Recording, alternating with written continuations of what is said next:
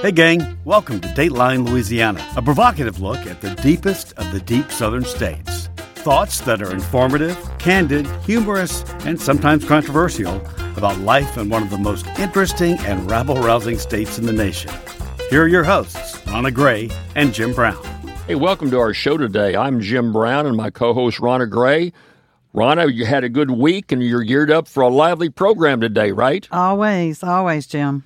Now, Rannah, you have a hybrid car vehicle that you drive, the kind I where uh, the engine generates electricity that, that can drive the car up to about 30 miles an hour, isn't it? And then above that, gasoline kicks in. Right. So it's a hybrid that's pretty pretty cool alternative in terms of the gas guzzler, like I have. uh, I drive a Lexus LX, the great big Lexus, uh, and I weighed the choice recently because electric is becoming so prominent, so popular. But uh, I totaled my car about six months ago. I just destroyed the car and fortunately walked away with a little scratch in my knee, and that was about it. And so I consider that a, a kind of a, a shake up call, a wake up call to where I better drive a big, heavy vehicle. I better slow down. And, uh, you know, I'm not going to drive 12 hours straight as I have up till a year or so ago. I'm going to just go six or seven hours in a day. So I've adjusted my lifestyle and I got a big car. And I love the car. It tells me if I start to slip out of a lane at all, it starts beeping and tells me get back in your lane. But you know what? When I pass a gas station, it starts shaking. It starts shaking. it it, it uh, it's trembling. It, it, the steering wheel pulls me into the gas station because it just is a guzzler. There's no doubt about the fact that it's a guzzler. And we've got to do something about the fact that we just can't take this fossil fuel and drive forever, number one. And then number two, the whole climate change argument that's going on right now. So it's a question of electric vehicles, and they're becoming popular. I've got relatives that love their electric vehicles. But I guess the question I'm raising to you and to our listeners is uh, Is electric going to solve all of our problems, particularly in the next five years or so? And uh, uh, now you don't have you have not gone quite the whole distance, right? Although you've made a uh, a a big leap. You've got an American car in terms of what you do. Uh, one of the things is I noticed there's no big SUVs that are electric yet. They probably will come, but uh, uh, w- what do you think, Ron? Are you uh, are you embracing electric vehicles? Do you think that'll be your next vehicle or not? I am. I'm moving that direction. I think the whole country is actually in this new infrastructure. Bipartisan infrastructure bill is going to put something like 500,000 charging stations around the country. So I do think we're going there. Whether or not it happens in the next five years, I think we're going there. I think the automobile manufacturers have set themselves on a course to go all electric. You know, California is gonna has outlawed the sale of gas powered cars, uh, new gas powered cars. They're they're they're going to be all electric. We're going there. The question is, to me, we're not ready for it yet. So how does the country get ready for it? The only thing that's kept me from doing it is the lack of charging stations, and you can't be spontaneous. You've got to plot where you're going to next and make sure you don't drive too far away from a charging station. No doubt about it. Well, several things. You mentioned California, and I agree with you that California uh, is uh, eliminating uh, uh anything other electric by it's 2035. Now that's uh, 13 years away. And of course, if you buy a car in 2034, you'll drive that for 10 years, or you can go buy a used car. You'll see a huge increase in used cars. So I think it's going to be slow actually being put into effect. Several things I look at. There are some tremendous needs, even in an electric car world, for petroleum products. I've read where as much as 60% of your vehicle is uses petroleum products. The dashboard, the tires, the seats. Uh, you can go right through a whole litany. The batteries, uh, all this are made with petroleum products. So you don't just get away from the use of of, uh, of oil and gas uh, uh, when you because you need a certain amount, at least at this stage, to build the vehicle to actually build the car. And then you mentioned the charging stations. You see, people we're a people that demand uh, convenience. You know, so we ought to have mass transit. Well, nobody wants mass transit. They want their car. Uh, you know, we're talking in Louisiana about mass transit going from uh, a bullet train going from Baton Rouge to New Orleans. I'd love that. I would ride it a lot. I'd take my grandkids. But you know, most people are not going to use that. When you get to New Orleans, you you don't want to fly down an Uber. Ubers are sticking a gun in you in this day. You can't trust the Uber driver anymore, uh, especially in a city like New Orleans, dysfunctional as New Orleans is. And so uh, you want your car, and uh, and so uh, uh, as a consequence, people are slow to adapt. They want to come home and charge their car. Well, if everybody's home at night charging their car, that puts a massive pressure on the electric grid, and, and it can over completely overwhelm the grid. So there's going to be a massive input in terms of building higher grids, more expensive grids to handle all this electricity. I've heard some people say that, well, you'll be get an incentive. It'll cost you less electricity if you charge your car during the day. But again, Americans want the convenience, and I'm not sure that's going to make a big deal to save a couple of bucks to do it at, at uh, 10 in the morning when you're at work or on the go or, you know, and having to go down and lock it in. And do I want to get on the road and make two or three stops to, to electric charge my car that may take as much as two hours?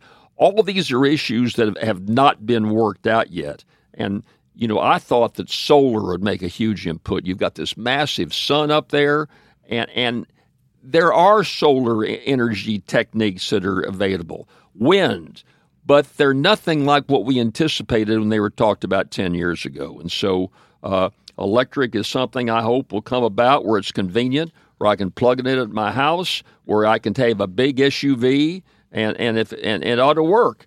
But to, it's just unrealistic to say that, that the oil the uh, oil industry is dead and that uh, we're just not going to see any future in oil because we are. And then you've got other developing nations. I mean, that are going to be you're going to have char- you know a whole ton of charging stations in Bangladesh. I mean, you're just not going to you know it's going to be slow into some of these less developed countries to put in charging stations. So there's a litany of problems. This sounds great, but uh, uh, it, it's just going to take a uh, some time and not just a few years. It's going to take a good while. I don't think it. I think by the time the California law kicks in, it will have pretty much happened there. You know, for one, the the oil and gas companies and the automobile manufacturers are not just hearing about this. They have been planning for this for decades. They know the limits better than we do of fossil fuels and the availability. So if you want to continue to exist, you have to reinvent yourself, you have to adjust. And you see, they all became energy companies. They're not, you know, oil companies anymore. They're they that was 20 years ago. They started changing their names there. But uh, one big factor I think that has been a hindrance is the cost of electric vehicles has been significantly higher. 10 $15,000 more in, in some cases for a comparable gas powered car, which kept a lot of consumers away from it. So, with the incentives, that brings the cost down. But then the more they make the more they get out there, the electric cars are, are becoming more affordable. So I actually think this is going to be a wave. I have to disagree with you on this, Jim. I think it's going to speed up once it gets some critical mass going it's still a little bit the odd Prius and Tesla and all that. But you're right. There's got to be a SUV, and there is now an SUV. They're coming out and trucks. You know, the truck drivers. You know, the big gas guzzling trucks. Well, they're coming out with electric trucks that have the pickup and have that. So once you give the consumers what they want, then I think it'll pick up speed. And you're right about convenience. I totally agree there. Those charging stations being built, if they're not as just as available as a gas station, people aren't going to go for it. No doubt about it. And uh, uh, so, as a consequence, again, I, am not disagreeing with you that it's coming. I just think that the the hopes, the uh, the idealism says, "Oh, this is here just around the corner, a couple of years away." I think they're going to see. A, I think my local uh, and where am I shopping now? Where am I filling up now? Uh, in North Carolina, I fill up the Exxon because they give me, I take, get a little card and I get a, a 10 cent break on my gas. in Baton Rouge, Murphy Oil, you Baton Rouge listeners on Airline and uh, uh, Old Hammond Highway. That's about the cheapest gas in town. I shopped this out mm-hmm. and looked, and, and gas, gasoline is coming down. It was just ridiculous, and now it's down to about two seventy five a gallon, and kind of where it was six months ago. And so, uh, uh, so th- there are things that are, are kind of balancing out on this, but lots of charging stations needed. And like I say, the petroleum products are going to be needed. You know, most people don't realize that pharmaceuticals are made uh, sometimes with petroleum products. Petroleum is a product that's used in many, many items that we don't fully understand. Women's shoes, it's made out of petroleum, you know, the heels and everything in women's shoes. And so. Uh, well, you're making a very good point for Louisiana listeners because we're, we have an economy that, in large part, is based on the oil and gas industry here in the state. And I saw a poll the other day that something like 75% of people favor electric vehicles, but they're afraid that it hurts the economy of the state. And so you're right. We're not saying there's no more, we don't need oil and gas. Stop the drilling. Everyone's going to go to electric. That's not what anybody's saying. We're, no one has said, let's get away, do away with plastic. And that's very much needed like you said, pharmaceuticals. There's all kinds of things that your water bottles that you right. drink out of, and, and you know, and all your soda drinks and everything. That's all oil oil products. So uh, right. So the fear in Louisiana that you're hurting the state in some way, or you're taking jobs away, which has always been used against the electric vehicle industry. Like let them drive them in California, but not here because we depend on oil and gas. Well, yeah, we'll still depend on oil and gas. The industry will still be there, but we're not deciding that by buying an electric car. The oil and gas companies are mapping out the future and the research of what products can be made with oil and gas. So there's no danger there to feeling guilty if you drive an electric car. I think some people do. Driving the electric car? I th- no, I th- don't. I don't want to drive it. I'd love to drive it, but it'll take jobs away from home. I mean, I think that's what they think. I don't have the slightest guilt as I drive my gas guzzling SUV. Well, you don't have to feel guilt because you're creating jobs. Because I want to be safe on the road, and so I'm giving up a little uh, of the global warming aspects of of climate change just to protect myself. I'm an old guy, and I need to be surrounded by a big. You know, I ought to be driving a tank, quite frankly, because of my driving habits. So. Uh, uh, so I hope that all balances out. You know, was, have you been surprised? I just thought that uh, with with the sun and the solar. I know I have a friend, uh, dentist friend of mine. He put solar in his house, and he was able to produce so much and sell part what he didn't use back to the energy companies. But uh, I've got talked to contractors I know. My son's a contractor. My nephew's a contractor and they say people don't have a lot of interest in solar, and they say that, uh, quite frankly, it's not as as uh, it's more it's more expensive to put it in, and uh, when you balance it all out, they just don't fool with it. And I'm just surprised that solar with the sun and the and the technology and the research that I thought was going on would be much more significant in terms of generation. Well, I'm going to go back to the attitude in our home state that we are an oil and gas state and that these things hurt our state. There's a belief among some people that these things hurt our state and take jobs away from people. Back when we had incentives for solar, I had several neighbors who installed solar panels and at least generated the electricity needed for their own homes, plus got huge, practically free. The incentives were so good at that time. Well, the legislature did away with those. Those all went away. So there. So now you got the cost of installing. But, but now they got to stand on their own, right. which is how you want any industry to do. You don't want government to have to subsidize it. But it didn't get. It didn't really get started because I think it is in some states. Some states rely on it a lot more. I've more than solar. I've always wondered why wind uh, and and not just wind, but the power of the Mississippi with turbines towards the mouth of the Mississippi could generate tremendous amounts of electricity. I've been to the sites where people wanted to put turbines into the river and just generate electricity. But there is always pushback from oil and gas industry leaders, which trickles down to politicians who, you know, work with the oil and gas industry leaders to keep our economy strong. It's kind of like, not to jump subjects, but it's kind of like um, any kind of gun legislation. It's almost like you don't want to start down that road for fear that someone will just go too far with it. Yeah, you would think the river, and up in Vidalia, Louisiana, which is across from Natchez, Mississippi, I know the former mayor, Sidney Murray, bless his soul, he's now passed away. He pushed this idea very strongly, and there's a power generation plant there in Vidalia. All of the electricity for that part of the state, uh, Concordia Parish, is produced through the generation. Plus, they sell a great deal of the electricity there.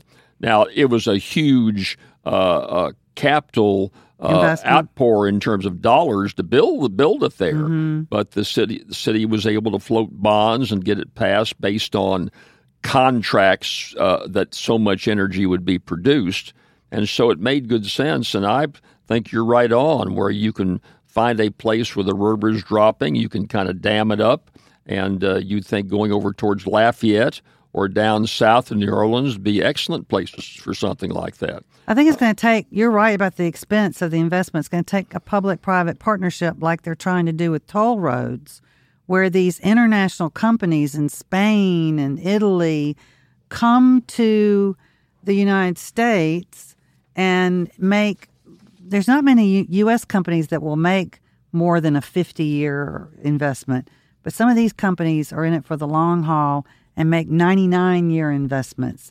And they build the infrastructure and then they collect their fees off of it. And so public entities need to partner with some people that will invest it. Because you're right, there's not many companies here that are going to say, oh, sure, I'm going to go build a power generating plant and, and turbines in the Mississippi River. But there's one thing I've always thought. You look at by the time the river gets down to us, they might wade across of it in the headwaters and they might canoe in it uh, part of the way down.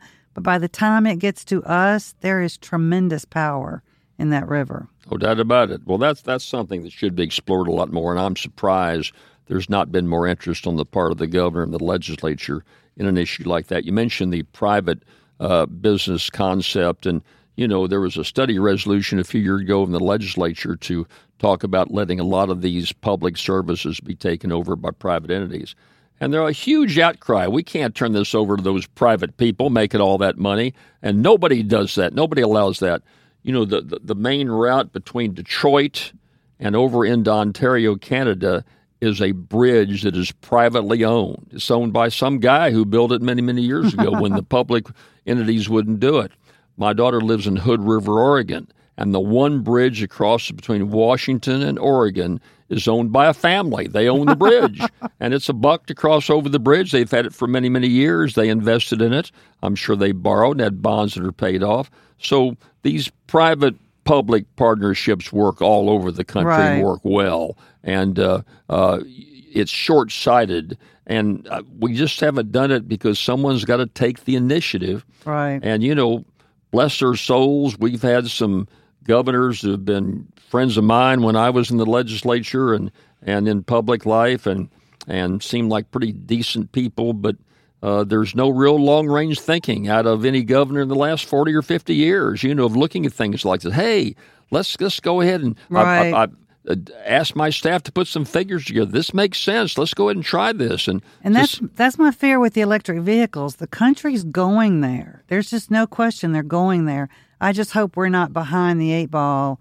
We have no electrical grid. We have no power stations. We have we don't have what it takes to sustain it. Because I'm really I'm right now. I'm glad I don't buy as much gas as you do. I'm glad I don't hardly have any repairs on my hybrid. Electric vehicles have even less maintenance cost. So I think there's a lot to be said, and I think it's going to happen. Well, we'll hope so. We'll watch with interest, and and and uh, uh, as you say, I think it's coming. It's a question of how soon and what effect it has on sub uh, surrounding operations like we have you've talked about here in Louisiana. Hey, we're going to shut it down this time. I hope you found our show interesting. Got a number of good shows coming up. Uh, Rannah Gray and I, Jim Brown, are on our, do a regular podcast each week. So tune into Dateline Louisiana or wherever you get your podcasts, and you'll be able to listen to our podcast. We hope you'll be regulars. Hey, take have a good week. Take care, Rannah. We'll see you next week. I'll be there. Thanks for listening to Dateline Louisiana with Jim Brown and Rannah Gray. To subscribe to this podcast or contact Jim or Rannah, visit DatelineLouisiana.com. We hope you'll join us again next week for more news and reflections from the Bayou State.